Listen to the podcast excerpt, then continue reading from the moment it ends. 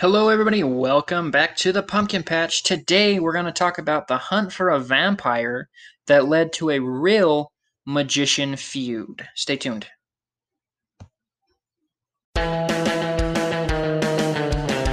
You're listening to the Foggy Jack Live Podcast. Now, let's go down to the Pumpkin Patch.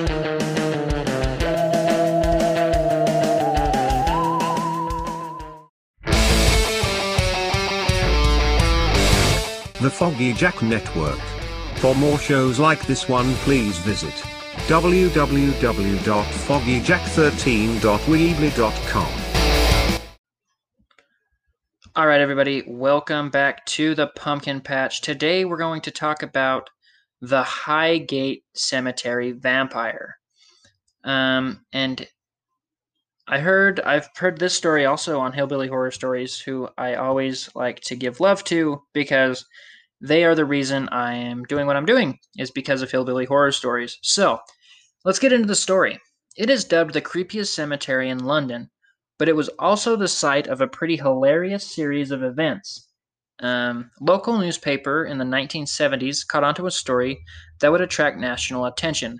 There was a vampire on the loose in a in Highgate Cemetery, and two men were competing to be the first to catch it. In the cemetery in North London was the it place for the resting souls of wealthy Londoners in the 19th century. The graveyard was an impressive landscape of intricate tombstones, Gothic busts battling unruly ivy, and an A list guestbook of permanent residents, including German philosopher Karl Marx and novelist George Eliot. By the end of the Second World War, the cemetery was in need of some serious TLC. It was run down, making it the perfect filming location for horror movies such as From Beyond the Graves and Taste Taste the Blood of Dracula in the early 70s. But residents were experiencing a horror story of their own.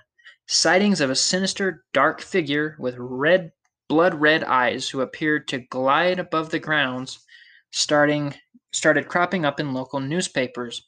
There was no other plausible explan- explanation. It must be a vampire. One of the sightings was recounted was recounted in a letter written by young Wicca pagan witchcraft enthusiast David Farrant and published in the Hampstead and Highgate Express.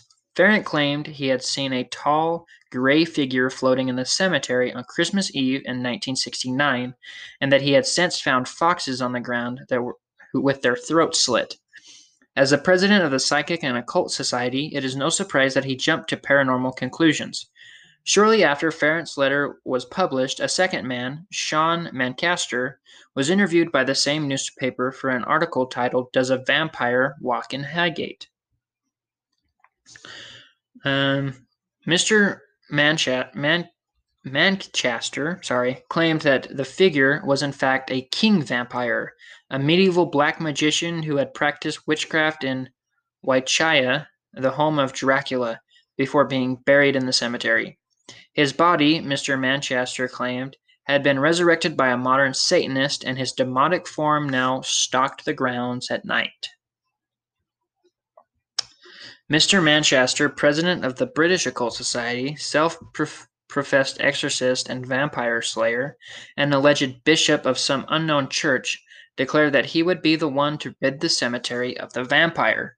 Farrant hit back, saying the vampire myth had been blown out of proportion with the unhelpful influences of the media, and that the figure was in fact nothing more than your common garden ghost. Duh. in 1970, Manchester pu- published The Highgate Vampire. Farrant came back with a publication of Beyond the Highgate Vampire. So, where is this going? Proving that hell hath no fury like a magician scorned, and two developed a feud the two developed a feud that continues to this day, and their antics around the Highgate vampire hysteria attracted the attention of a national press. Stories about the Highgate vampire got out of got so out of control that on Friday, March 13th, 1970, an ITV special reported reports about the seminary prominent seminary promoted an angry mob to descend on Highgate, determined to rid their town of a vampire tormenting local residents. Both Mr. Manchester and Mr. Farrant had been interviewed for the report, with Mr. Manchester taunting his rival by announcing that he would be the leading he would be leading a vampire hunt in the cemetery every night. Eager hunters lined the gates and climbed over the walls to witness this event. Despite police efforts, to control the mob, several graves were, graves were opened and corpses were beheaded and mutilated with spikes, both in the night and during subsequent hunts. Although several hunters claimed to witness the dark figure in the cemetery, the cunning vampire remained unslown. Mr. Farrant and Mr. Manchester continued to complete both compete, both claiming they would be the first to find and kill their undead neighbor. In a conclusion straight out of Harry Potter, the two decided to hold a duel to decide once and for all which is which of them two uh, which of the two of them was the greater magician and paranormalist. Flyers started to appear in London Underground Station advertising a magical duel, which was scheduled for April 13th, 1973, in Parliament on Parliament Hill in Hampstead. Rumors swirled around the media, and the two were planning to sacrifice a cat in the presence of naked virgins.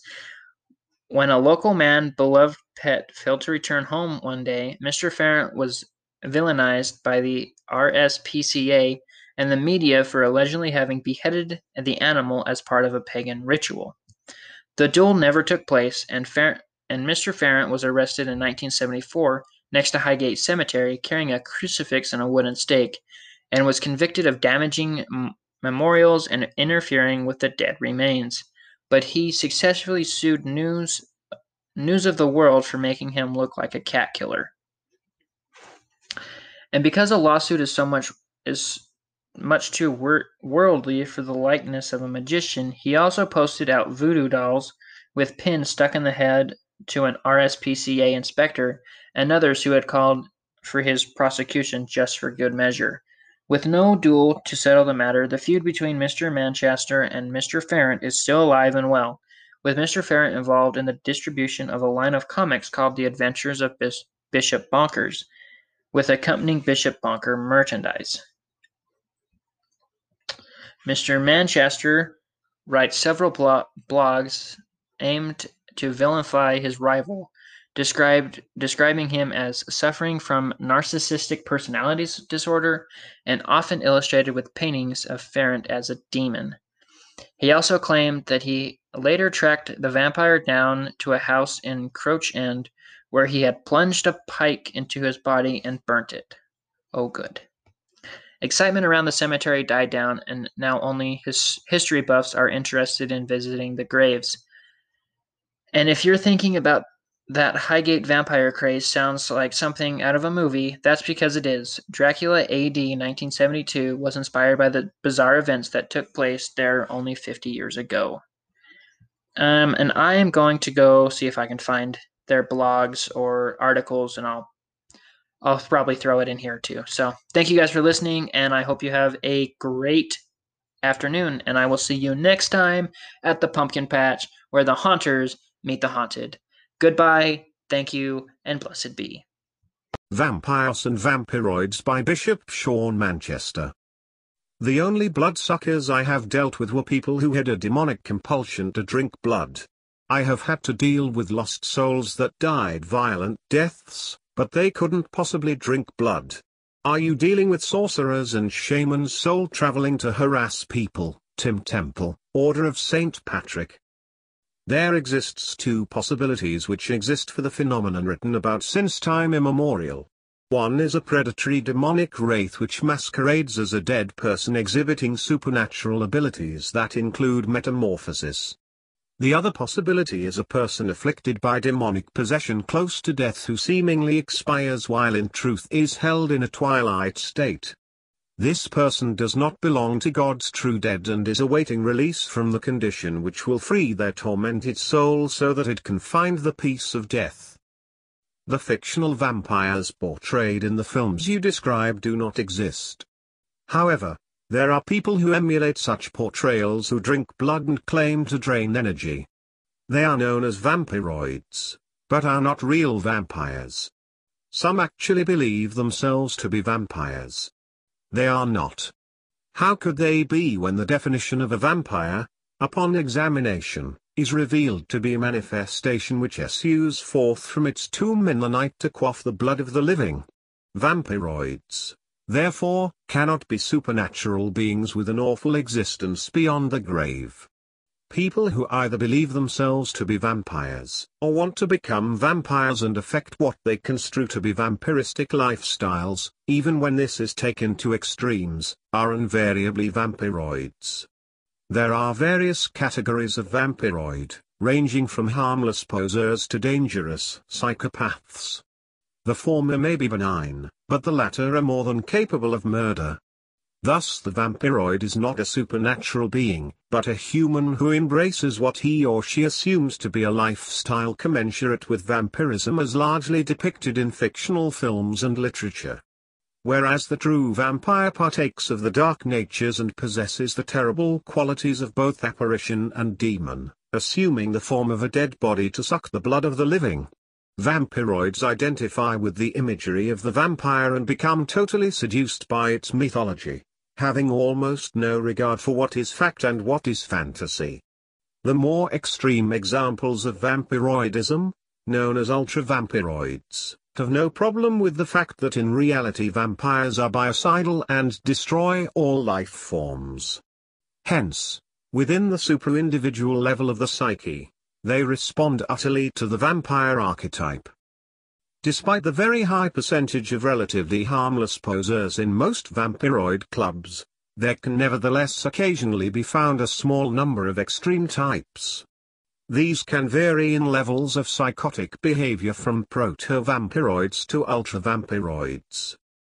By no means are all vampiroids enmeshed in diabolism and murder. In fact, the majority are definitely not. However, the clubs produce literature that feeds certain beliefs and obsessions. These undoubtedly compromise the dynamics of any benign vampiroid philosophy, such as it can be deduced from those within these groups. The crude and splenetic expression of their views points to an irrational pathological prejudice rather than a coherent philosophy. Some of this prejudice is similar to malefic occultism with an anti-Christian bias. Personality problems obviously plays a part in the opinions expressed by many, but vampiroidism per se is no freak display of Gothic romanticism at its most decadent. It is, in fact, anti-Gothic and anti-romantic. At its cutting edge its raw materials are concepts usually allied to destructive beliefs and an acute ethnocentric identification with the archetype in forms that are mostly allegorical. Antisocial behavior is nonetheless evinced in acts of bloodletting and mutilation, blood drinking and, occasionally, profanity towards sacred things, especially Christian images. Tribalism and morbidity play an enormous role, despite the fact that most vampiroids are frequently found to be introverted loners. It is the epiphenomenon of the vampire cult and spans a quite wide spectrum, but the fundamental ingredients of blood, death, fear and evil remain constant.